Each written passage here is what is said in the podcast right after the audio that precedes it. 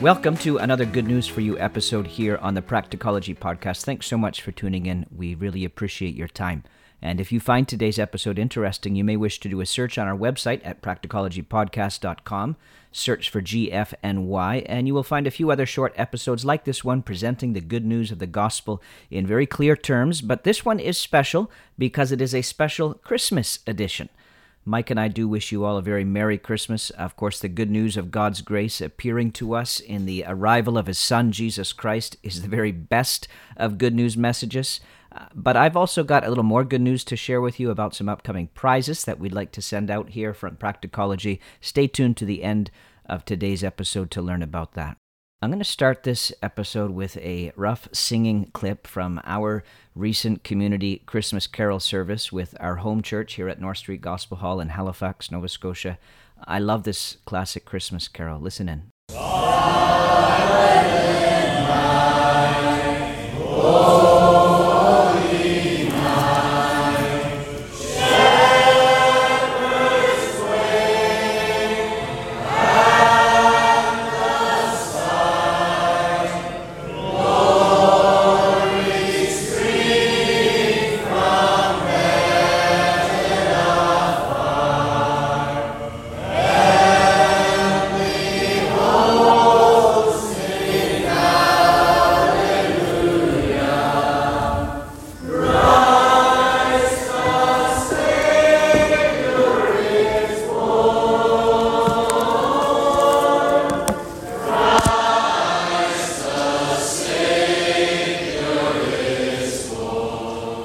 Silent night, holy night, shepherds quake at the sight. That was the night when Christ the Savior was born. Those words reflect the record of Jesus' birth documented in the Gospel according to Luke. Luke, the writer, was a medical doctor, but he applied his intellect in other fields and has proven himself as a very credible first century historian as well. Let me just read with you a, a, portion of his carefully researched summary of the first Christmas night with you. After Mary gave birth to her firstborn son and laid him in a manger, because there was no guest room available for them, Luke chapter 2, in the same region, shepherds were staying out in the fields and keeping watch at night over their flock. Then an angel of the Lord stood before them, and the glory of the Lord shone around them, and they were terrified. That silent night's reference to the shepherds quaking at the sight. They were terrified. But the angel said to them, Don't be afraid. For look, I proclaim to you good news of great joy that will be for all the people. Today, in the city of David, a Savior was born for you, who is the Messiah, the Christ, the Lord. This will be the sign for you. You will find a baby wrapped tightly in cloth and lying in a manger. Of the 27 books that compose our New Testament, four of them are called Gospels. And of those four historical records, two of them record something of the infancy of Jesus Christ. That's Matthew and Luke. And they write from different perspectives. They've got different objectives in recording their material and the, choosing the material that they've selected. And some of their details are written about different points in time as well. Now, while Matthew gives us the perspective of Joseph, Luke is writing from the perspective of Mary. Matthew records the sign of Jesus' birth as being a star in the sky. Luke records the sign as a baby in a manger, of all places. In Matthew, the question is where is the one who is born king? He is called king, king of the Jews. In Luke, a Savior was born for you. What's what we just heard on that song? Christ the Savior is born. In Matthew, the visitors are Gentile wise men from the east. In Luke, the visitors are local Jewish shepherds. Now, shepherds are, of course, a prominent theme in the Bible. Some of Scripture's most famous men were shepherds. Abraham and Moses are a couple of examples, David, another one.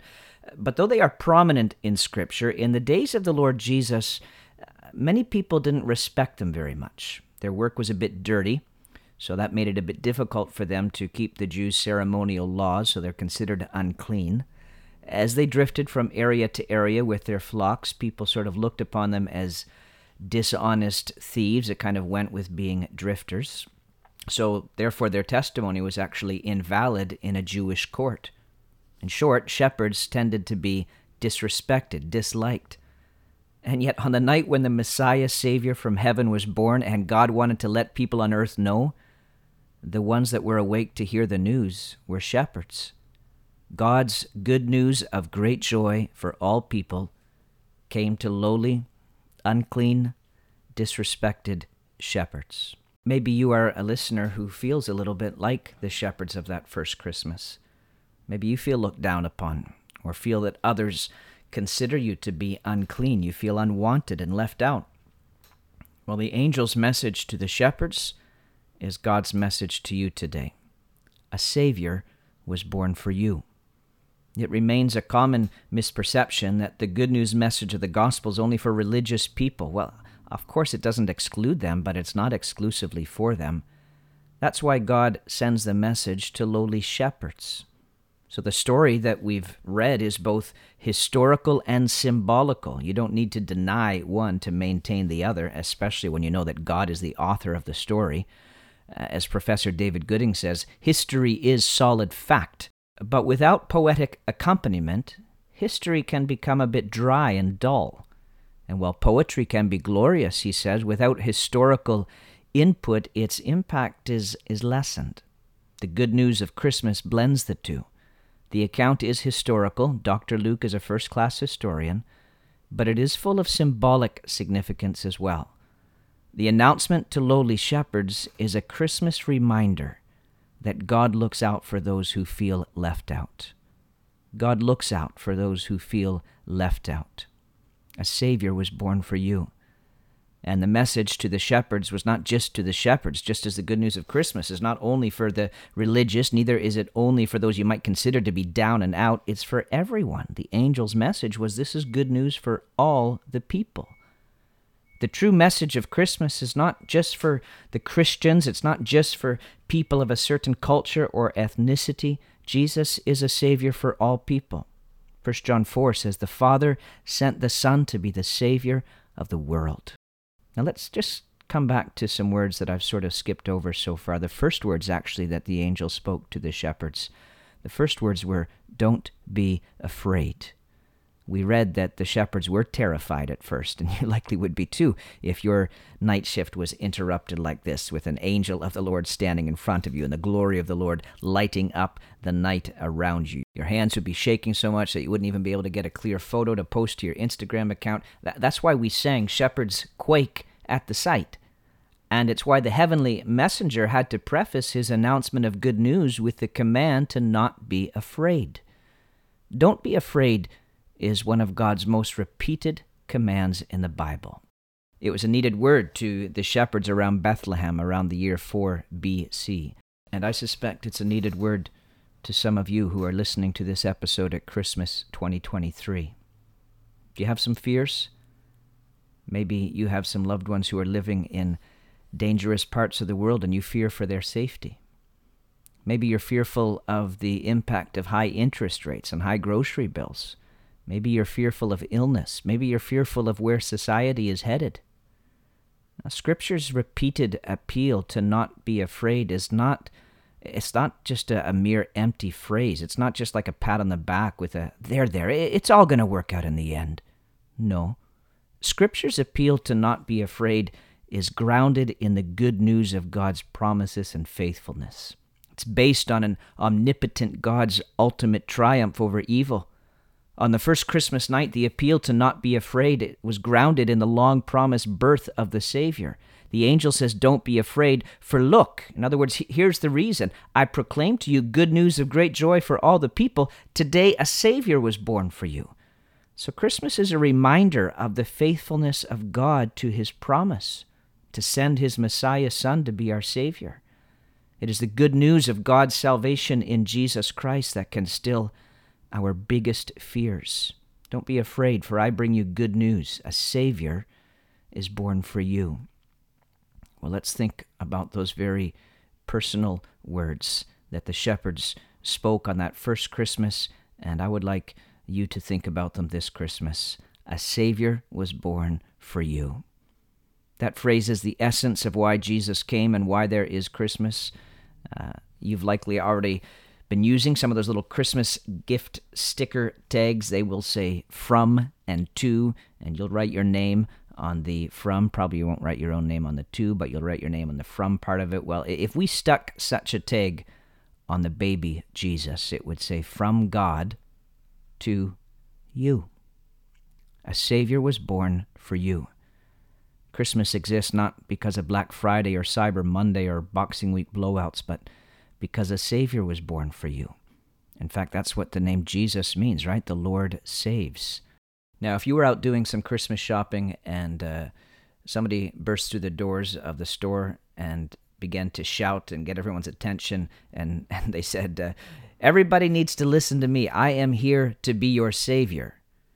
Well, you'd think it's a bit strange and maybe even rude. But you might also be curious if you're if you're gonna if you're here to be a savior, what what is it that you are saving us from? A Savior saves people from something, He rescues people from danger. Well, a little more Bible reading tells us plainly why we needed a Savior. The angel who appeared to Mary's husband Joseph in Matthew 1 said, Call his name Jesus, for he will save his people from their sins. We needed a Savior to rescue us from our own sins and their consequences. Christmas tells us the Savior has come for us to save us from our sins. A Savior was born for you. The Savior has died and risen again for you. Christmas is God's gift of Jesus Christ to you. And as with any gift you are offered, your responsibility is to personally receive it. Salvation, this rescue from sins in the person of the Lord Jesus Christ, needs to be received by faith an acknowledgement that we need a Savior because of our sin, and putting our trust in the Lord Jesus. So, that lovely song that played at the beginning of our episode today, Silent Night, Holy Night, in which the Savior was born, you've heard those words, uh, but now we want to appeal to you to think about why he was born and for whom he was born, who it was that he came to save think about those words spoken to the shepherds on that first Christmas night and think about how they apply to you today. A Savior was born for you. That's good news for you. Hey, we've got more good news for all of our listeners. I want to remind you that daylight hours are about to start getting longer. February is just around the corner, and February is I Love to Read month which means we are doing our annual reading challenge, and the book we've chosen to read through and talk about is Why I Am a Christian by John Stott. This is not a difficult read. It's not a very long book, but it is a valuable book, and I think it can be a help to a lot of people, no matter the status of your relationship with God today. This book is good for believers, and this book is good for people that are not yet believers. So we really encourage you to pick up a copy. It's something you can pass along to others after you've read it. And if you do participate in the reading challenge with us and you read through that short book in the month of February, we'll do a few podcast episodes going through the book as well. Um, let us know, though, that you've read it, and we'll put your name in a draw for a brand new sweatshirt that we'll be offering. The sweatshirts are a little collab that we've got going on with Prints of Peace.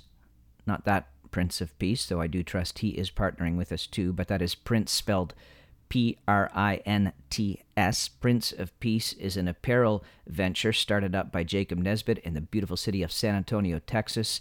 And Jacob has designed some really nice products. I wear one of their hoodies on a regular basis lately.